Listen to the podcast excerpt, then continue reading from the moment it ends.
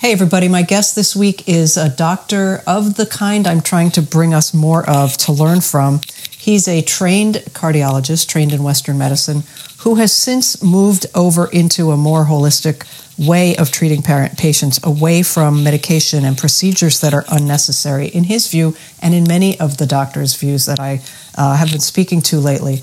I want you to listen closely when he talks about what is a necessary procedure and what isn't as we age, because some of them really just don't matter. I was enlightened like crazy, and I study this stuff a lot. I hope you'll enjoy it. If you do, please share and uh, let me know if you'd like to hear from anybody that you hear of out there in the world. I'll see if I can get him or her. This is the Rebellious Wellness Over 50 podcast. I'm Greg Cox, your host, and I believe it's time to bust the myth that aging equals decline or irrelevance. Nonsense. Aging happens, but it doesn't have to ruin your life. Each week, you'll hear experts who think and practice outside the box of conventional wisdom on how to age in good health so you can live fully expressed. I'm here to bust myths, help you embrace change, and live life your way. If you feel like the best of life has passed, it's time to get a little rebellious in your approach. Welcome back, everybody, to another episode of Rebellious Wellness Over 50. Today, I have a long awaited, like, answer to prayer, uh, a natural heart doctor of all things. Dr. Jack Wolfson, welcome. Thank you so much for being here. Greg, thank you so much to be on. And I guess I qualify to speak to these people. I just turned 53, so look all forward right. to having this conversation. Very, very important age group, as all are, but certainly I'm very interested in, in helping people in this category because they need the, just about the most amount of help. Yeah. So let me just tell people a little bit about you. There's a lot to say, but I'm going to keep it short and let you tell us your story. So you're a board certified cardiologist. I believe that you're also a doctor of osteopathy. Is that correct? Yeah, so I guess to cut you off there, I am a, a DO like my father before me. So four years of osteopathic school, three years internal medicine, three years of cardiology was my 10 years of training. Okay, great. And for more than two decades, you have touched more than a million people through your courses and events. That's a big number of people. Thank heavens you're here helping that many people. I hope people take the message and use it, right? And now you run a practice called the Natural Heart Doctor.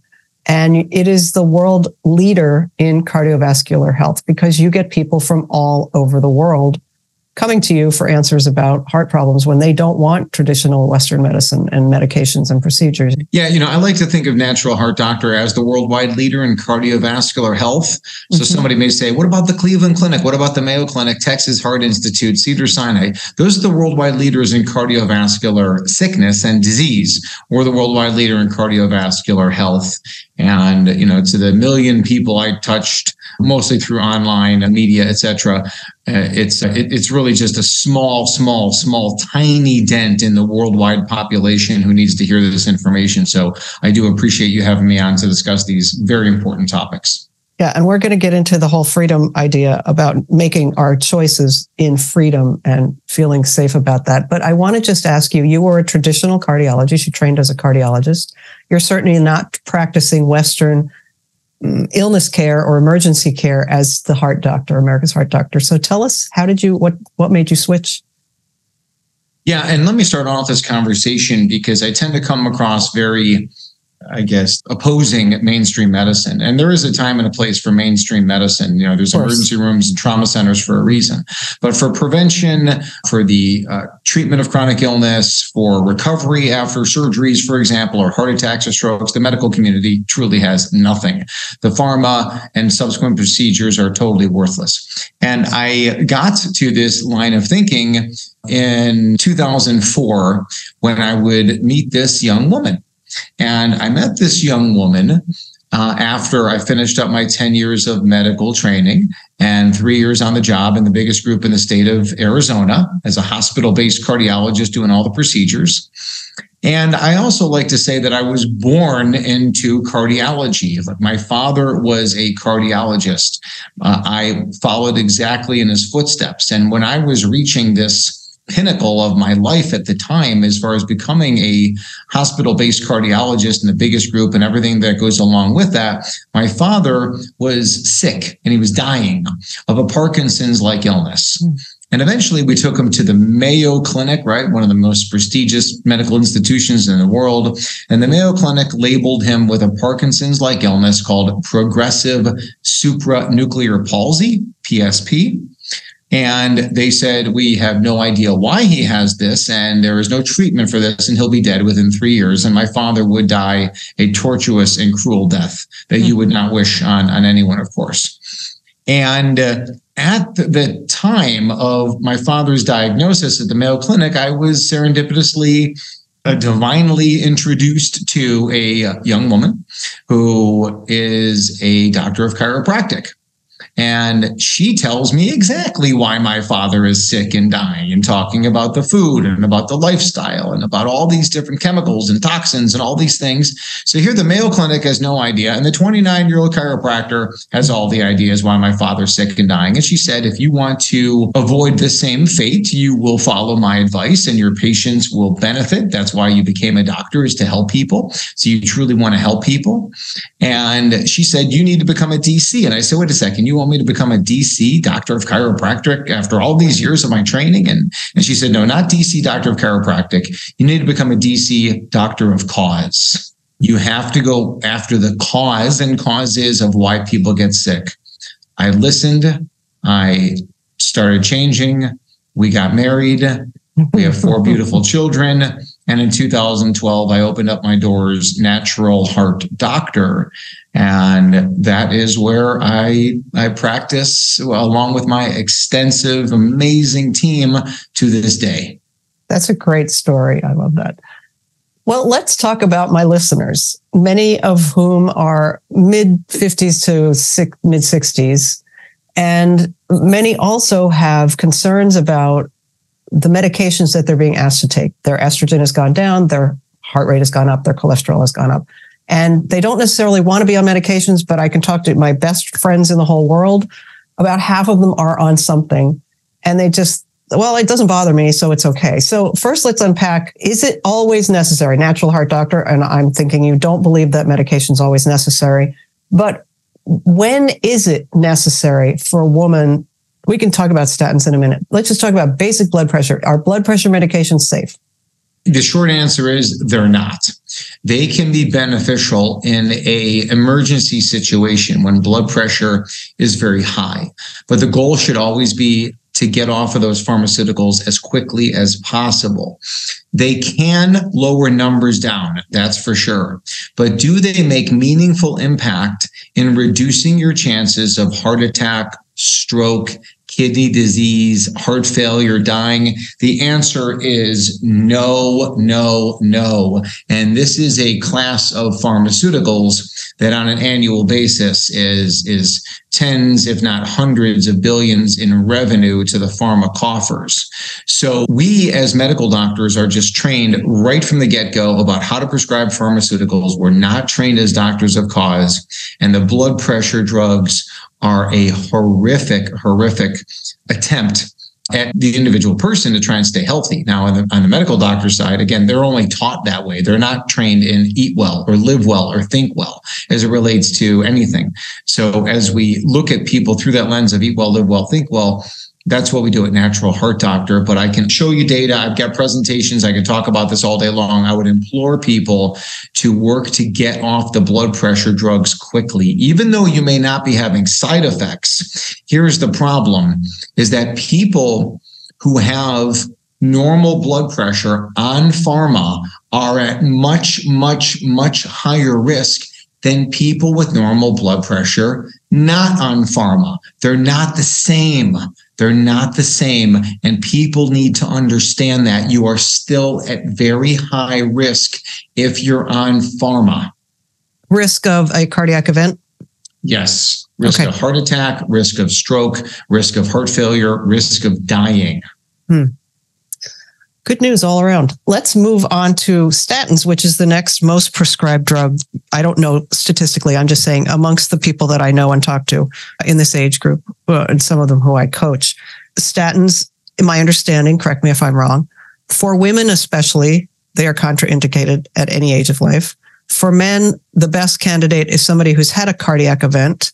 And other than that, putting all of that aside, I also know that they can cause symptoms like Parkinson's and MS and this and that and the malevolent pathways. I mean, they do horrible, damaging things to people. I was listening yesterday to a doctor talk about a study that was maybe from the early 2000s where they went into a nursing home and the elderliest people like 80 plus who had dementia who were also on statins they took them off the statins to see what would happen and the people recovered they're mentally that when they took the test again they were completely without the dementia symptoms so why are all of these statins being still i mean money yes there, there's money but two things are they safe for anybody in the female category and what are the real side effects as you know them so, statin drugs are the number one selling class of pharmaceuticals of all time. Wow. In particular, Lipitor, which is now generic as atorvastatin, is the number one selling drug of all time, in particular for Pfizer. Pfizer is the number one revenue generating pharmaceutical company in the world as well. And we can talk really in the in in light of three things. A, do statin drugs work for their alleged purpose, preventing heart attack, stroke, you know, dying, need for stents or bypass surgery. Number two, what is the side effect profile of those? And then number three, what are the ramifications of someone taking this drug and the mindset that is often taught to them to, you know, it doesn't matter how you eat, live, or think. It's if you take the drug, you're good. Right. And that's ultimately why I say that I believe statin drugs are responsible for killing millions of people, not directly in the way of side effects, right. but what happens is is that people have a false sense of security on that particular pharmaceutical or any pharmaceutical for that matter, and therefore they think that they do not have to eat well, live well, think well, or they're not taught that way. Whatever, what uh, you know, I mean, there's there's a lot of blame to go around uh, in all these different areas, and ultimately the decision should rest on the individual to make that choice. Now, when it comes to the data of the benefits of statin drugs, the literature tells us that in a broad way, statin drugs prevent heart attacks and dying, overall death rates by a little bit. Some trials show increased mortality on statin drugs, increased risk of dying. But overall, if you look at the combined body of work of statin drugs, which you could go conspiratorial and say, hey, these studies are produced by the pharmaceutical companies that stand to make the money. Is there a possible chance that the data is not real? Well, that there there is that chance. And, and in all likelihood, I, I am just about I, I would say me personally, I'm 100% in belief that the data is is changed. But nonetheless, taking the data for what it is, that there is a tiny benefit overall. Now, to your point, certain classes benefit more than others. It appears that people who've already had a heart attack or some kind of cardiac procedure, bypass surgery stents, they actually benefit uh, a little bit more than those who have never had an event. So that's secondary versus primary prevention. Primary meaning, uh, you know, I'm 53 years old, I've never had a cardiac issue. There does also appear to be some sex based differences, but overall, let's not confuse the thing here. The medical community will tell women to take statin drugs, and the guidelines will support that as well. There are medical doctors, cardiologists I used to work with who believe that statin drugs should be in the drinking water. Yeah. So certainly, if they're in the drinking water of our children and, and of teenagers and and uh, you know Gen Z people who are in their 20s and 30s, it's in your drinking water if you're above 50. So ultimately, again, it's not about how do we reduce the risk of having a heart attack on an annual basis from 3% to 2.8%. We want to know how do I get to close to 0%? Mm. We know they don't offer that, Greg. I believe that we do at Natural Heart Doctor. And so when I say that millions of people have died at the hands of statin drugs, it's because that 2.8% number, we failed them. They didn't get the message about eat well, live well, think well, because it shouldn't be 3% versus 2.8. It should be 3% versus 0%. I think I should have started with the idea is the statins are for lower cholesterol. My understanding is that couple of things 50% of people that have heart failure and die have normal cholesterol and 50% have low cholesterol. And then that you can go on and on about how this low cholesterol mania is has taken root and affecting us. Don't eat this, don't eat that because it boosts your cholesterol. So how does diet affect cholesterol? And B, how low can you go before you start to see physical effects that are negative on the body? Uh, very good. So, so, so we'll circle back on the statin drug side effects. So let's address this question about what are statins there to do? And like you said, they're there allegedly to lower cholesterol, and there could be other what's called pleiotropic effects of statin drugs, where they also do this, and they also do this, and they also do this. And the main benefit, though, according to mainstream cardiology, is that it lowers cholesterol numbers down, lowers LDL, the bad, and raises potentially the HDL, the good. All of this stuff regarding vilifying total cholesterol, vilifying LDL. That's all pharmaceutical company speak. That's all training the doctors and society to believe that these are bad things. If cholesterol is so bad, why does every human make it? Why does every single animal on planet Earth contain cholesterol? Why does mother's breast milk and cow's milk for that matter why does that contain cholesterol well that's how you feed a baby and bring a baby you know to to grow its brain and its body. Why does a chicken egg contain cholesterol? Because that's how a chicken comes to life. And i joke try raising a chicken on oatmeal and you won't get very far with that chicken. That chicken will not make it. So cholesterol should be celebrated Mm-hmm. It should be applauded. It should be cheered. And what we're trying to achieve is the perfect cholesterol level for each one of us individually as designed by our creator. And everybody has a different number. Greg, you know, your number may be total cholesterol of, you know, 210 is perfect for you. If you were walking around on planet Earth a thousand years ago, 5,000 years ago, however long ago, what would your cavewoman cholesterol be? What would my caveman cholesterol be? And, you know, to that end, we're trying to use this whole construct of eat well, live well, think well to determine where we should be. And that's where we should be. LDL is not the bad, HDL is not the good. There are good LDLs and there are bad LDLs. There's good HDLs and bad HDLs. It's very complex and they tried to simplify it in order to achieve their objectives. And ultimately, there are the most advanced testing in the world. So, as I've said already a few times, we follow that method of eat well, live well, think well, and then we test, don't guess. We use the most advanced testing in the world. And what's much, much, much more important than the lipids because again, LDL has a role, HDL has a role, and, and we can talk about that if we want or not. But we want to know our markers of inflammation and oxidative stress. That's what matters because if we are inflamed and developing a lot of free radicals from oxidative stress, we better figure out why. That's the that's the problem.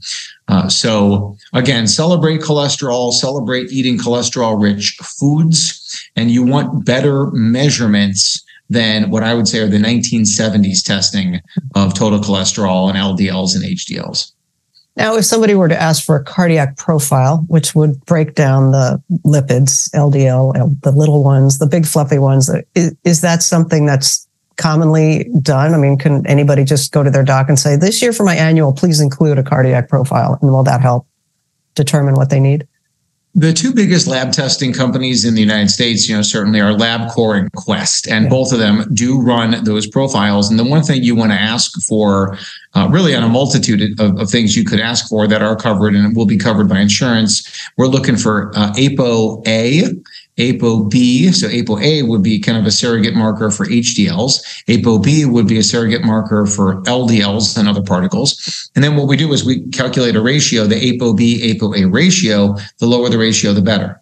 Along those lines, though, you also want to ask about LP parentheses small a called LP little a, and that is a genetic marker uh, that uh, uh, you need to know if you have it. And if you do have it, there are things you can uh, for it. I'm not a believer in in bad genetics. I believe that our genetics are perfect. I believe again that we are created perfectly.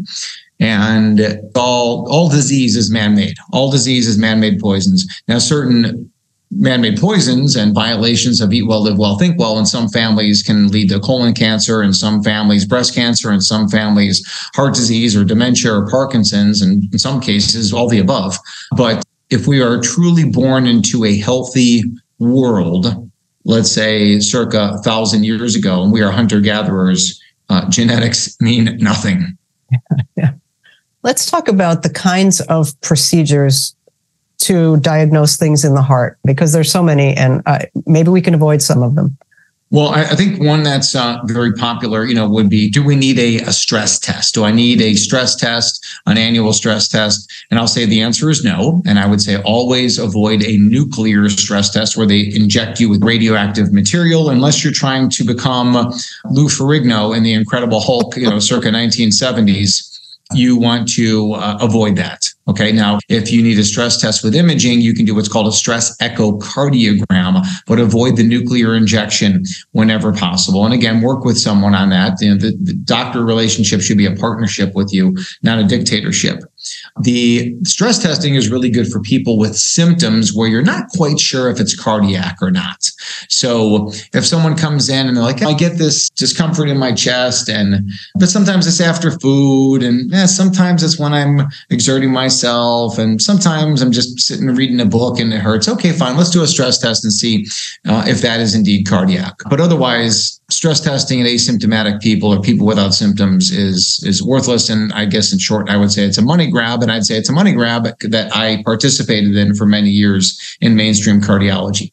The other test that's very popular is a CT scan, uh, otherwise known sometimes as a calcium scan or calcium score.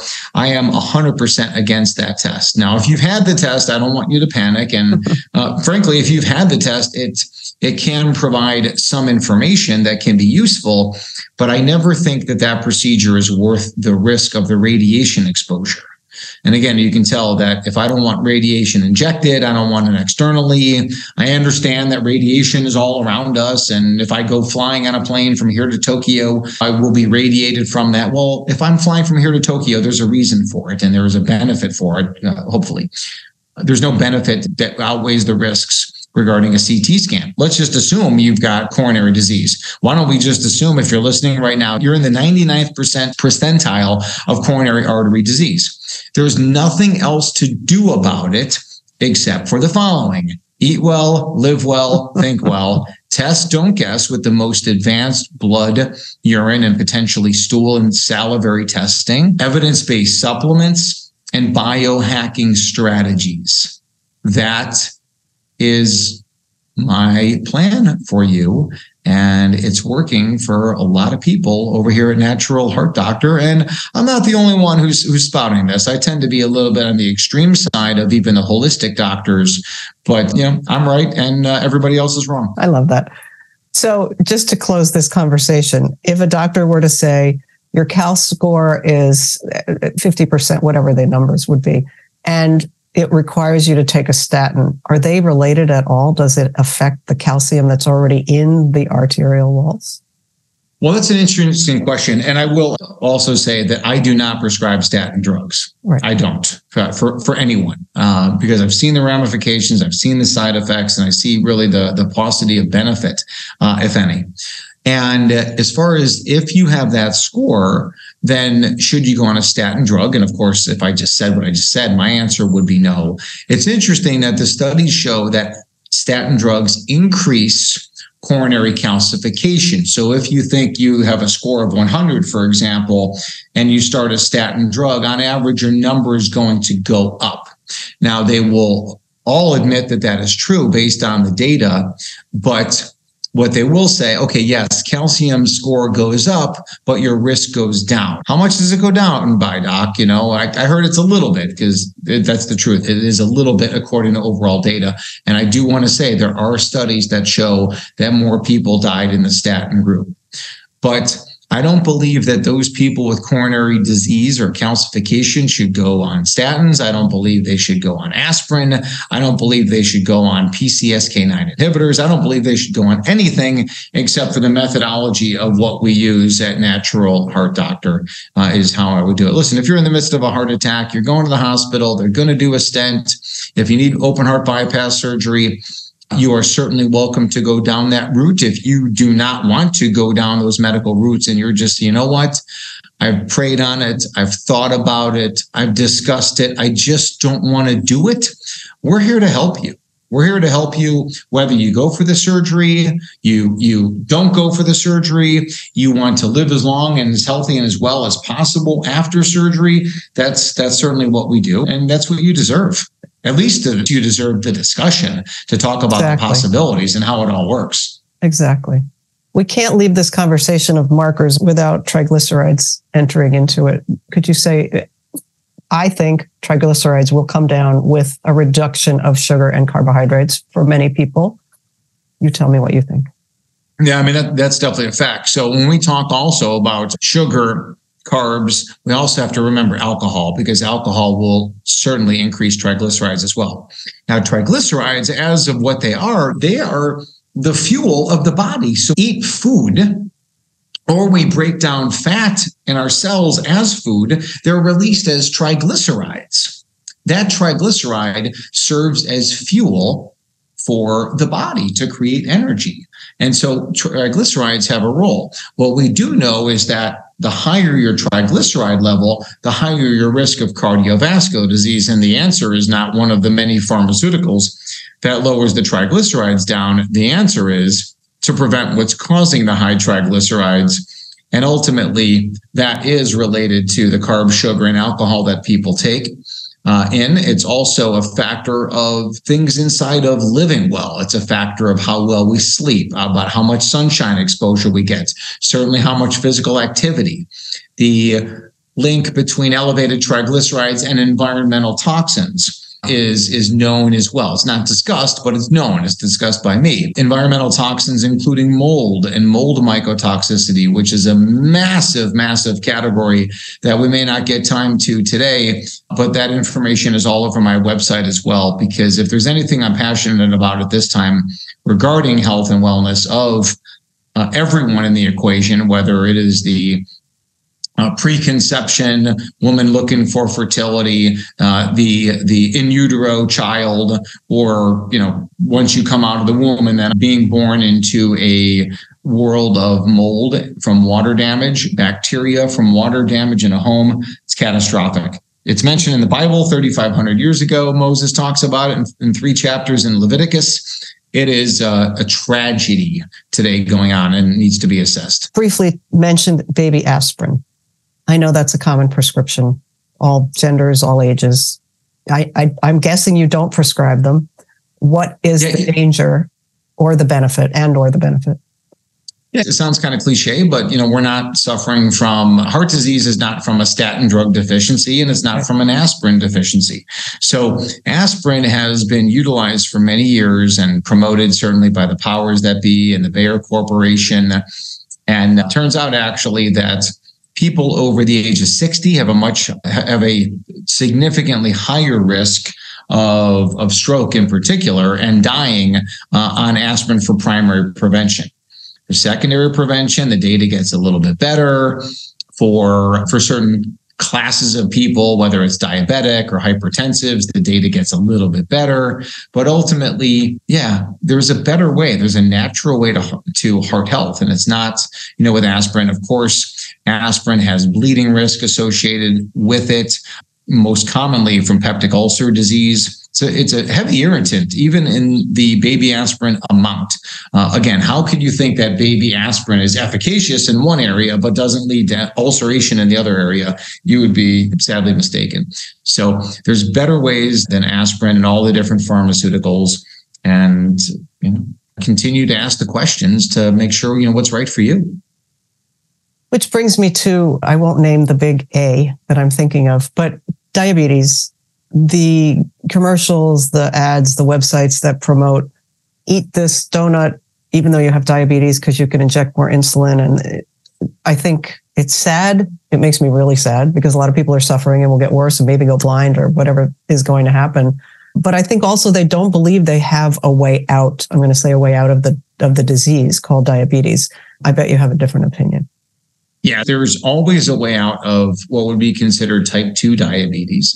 Type 1 diabetes yeah. is autoimmune, where your immune system attacks your pancreas, but there are ways to uh, minimize the need for insulin and even some people recover it's you know clearly clearly a possibility certainly favoring the younger people with with type 1 but the vast majority of people have what's called type 2 or insulin resistant but it really is kind of more than that it's more than just the body produces a lot of insulin but it doesn't work because of this resistance in the peripheral cells. There also is the factor that these people with well, what is known as type 2 they often don't produce actually enough insulin which mm-hmm. makes it kind of like this diabetes 1.5 type mm-hmm. category and i've seen that for years and years and years and it's finally getting a little bit more recognition but when you see that when you test people's fasting insulin levels you can see that their blood sugar is high they're making insulin but not enough and again when you don't give your body the tools it needs to make insulin uh, or toxins are destroying the ability to make insulin then yeah you'll develop diabetes diabetes, but it is all recoverable. Pharmaceuticals are not the answer. You got all the stuff all over television these days, you know, from uh, Ozempic and, and Wegovy and Mounjaro. It's all just trying to cheat the system. And you may lose tremendous amount of weight. Your numbers may look better, but your outcomes are not going to be significantly better. And it will be nowhere near the results if if you did things naturally on your own. It will not be the same, I promise you. What's one medical procedure that we start getting told after 50 or 55 or 60 to get every year or every couple of years that you think we should just knock on the head? Well, uh, you know, that's a great question. And I think most commonly when we think about that age of uh, 50, we think about colonoscopy. Now it's yeah. time to go get a colonoscopy. And I would just push people to uh, get screening if they would like in, in another way. And that would be a test like Cologuard. Mm-hmm. So C O L O G U A R D test uh, test.com, cologuardtest.com is where you can get more information on that. Insurance does cover that particular test. Uh, not only is it non-invasive, therefore it's safe, it's also a better diagnostic test. Now, if it is abnormal, then you will need to go on for a full colonoscopy. But I certainly ask people to start off in that direction. If you have a family history, you know, then I think, you know, you're more apt to really start on that Cologuard test a lot earlier. But don't forget, there's a lot of pushback from the gastroenterology who make a lot of money performing that particular test. So they're really fighting, you know, tooth and nail to preserve uh, that particular test. But it really is just so overdone. The actual benefit of, as far as as far as mortality reduction, and you know, do we save lives by doing these routine colonoscopies after 50? There, there is really little if any, benefit of that. And there is certainly risk. So that's something that I would advise people against. Mm. So we've been focusing on women and touching a little bit on men. When I was reading through your blog, there are articles there on really reversing or curing or preventing almost everything. I'm thinking ED, I'm thinking pulmonary artery hypertension, blood thinners that are natural. There's so much there that people may not like i'm saying this is a great resource listeners for if you have any question it seems like this is the better better than dr google. You can go to naturalheartdoctor.com and read and search for your particular issue. But i want to put a little caveat go read with if you have an intention to make use of the information because we can read and read and read all day. And we can stay the same and not learn to live well eat well and is it think well?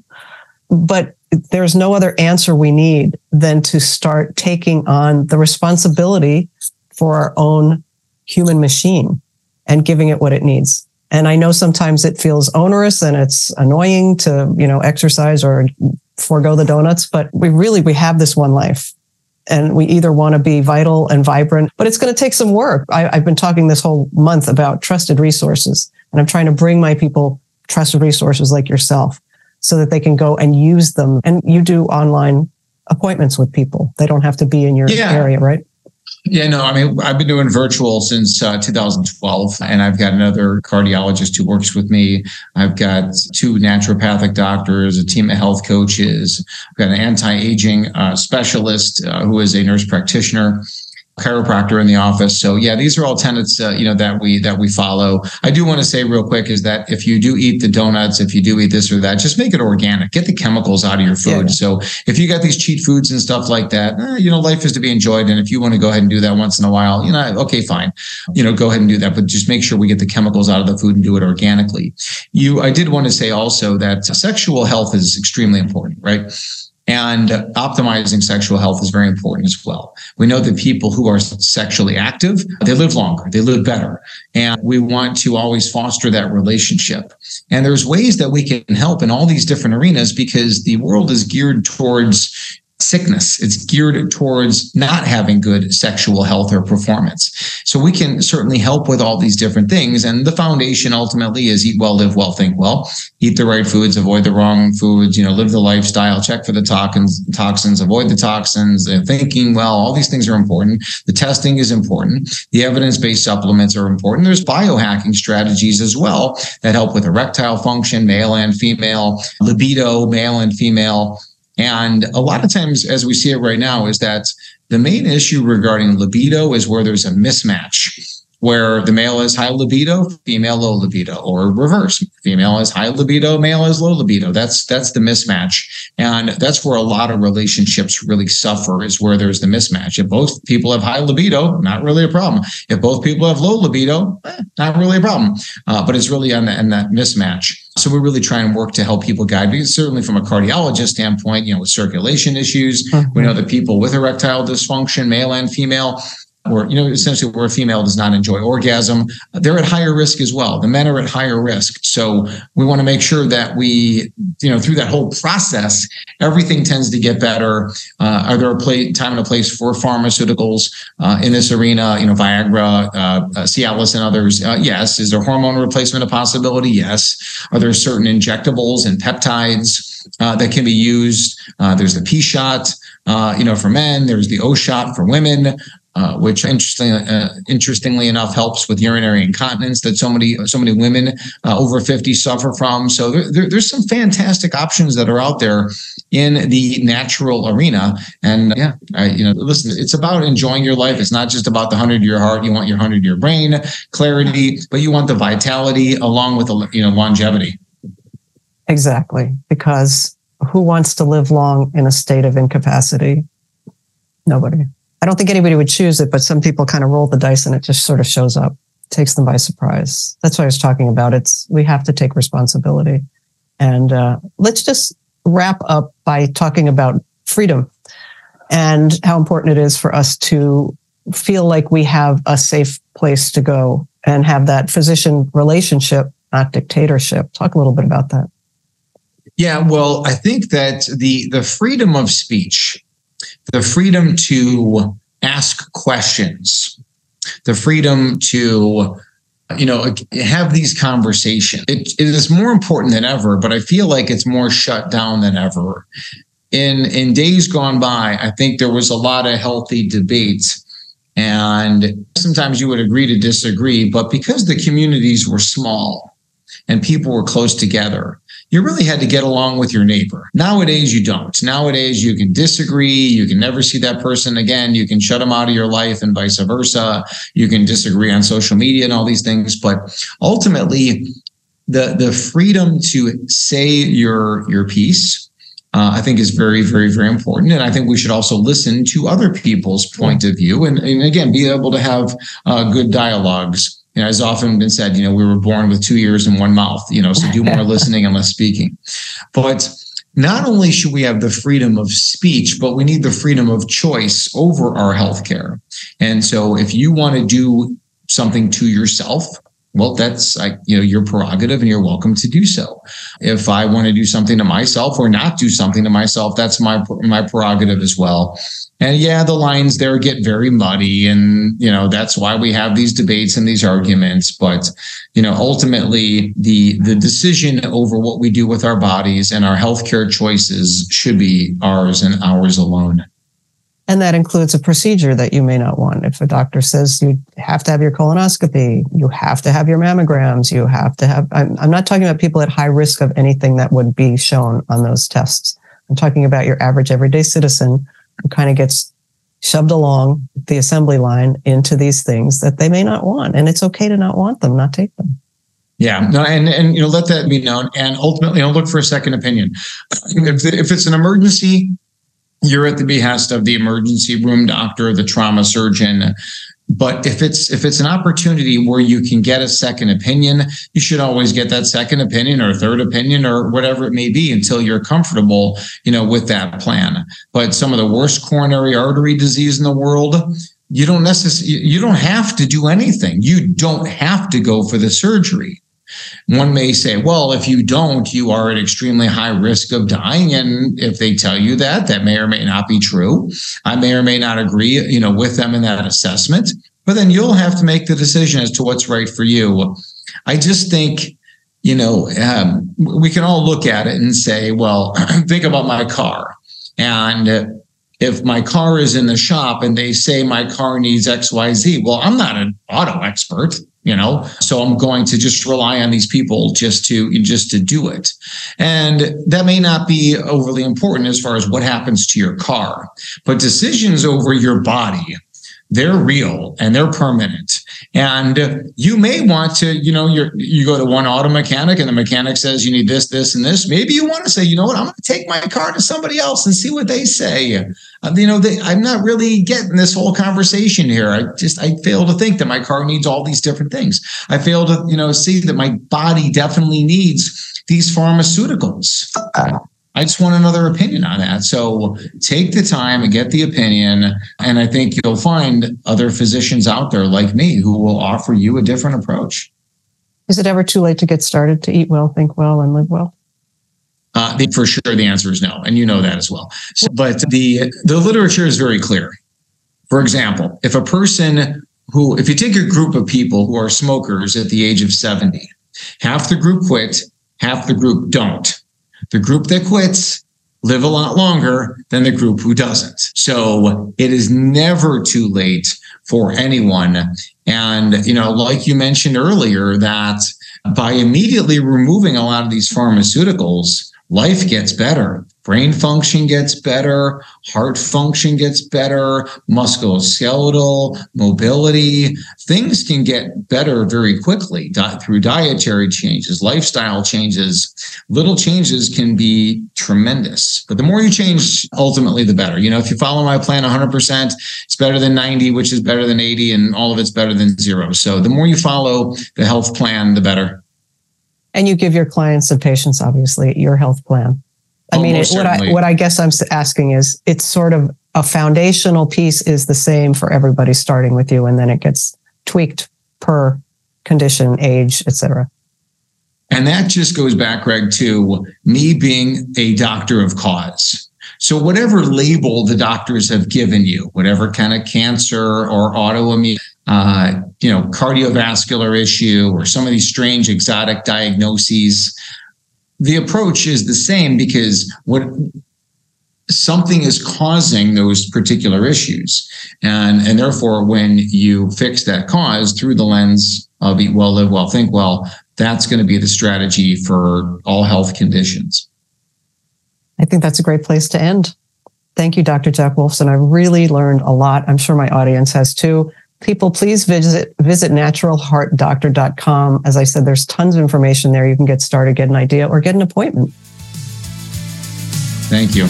You're welcome. I'll be back next week with another fabulous guest. Be well till then. Hey, everybody. I hope you've enjoyed that episode, and I thank you for listening. I'd love to connect with you on social media if you happen to play over there on Instagram and Facebook. I'm at RebelWell50. LinkedIn, of course, is my name. And on TikTok, just look for the Rebellious Wellness Over 50 page. And I look forward to connecting. You know, this is a big year of connection for us. This is how we get through tough times is being in community with like-minded people. And if you're a listener, I believe we are.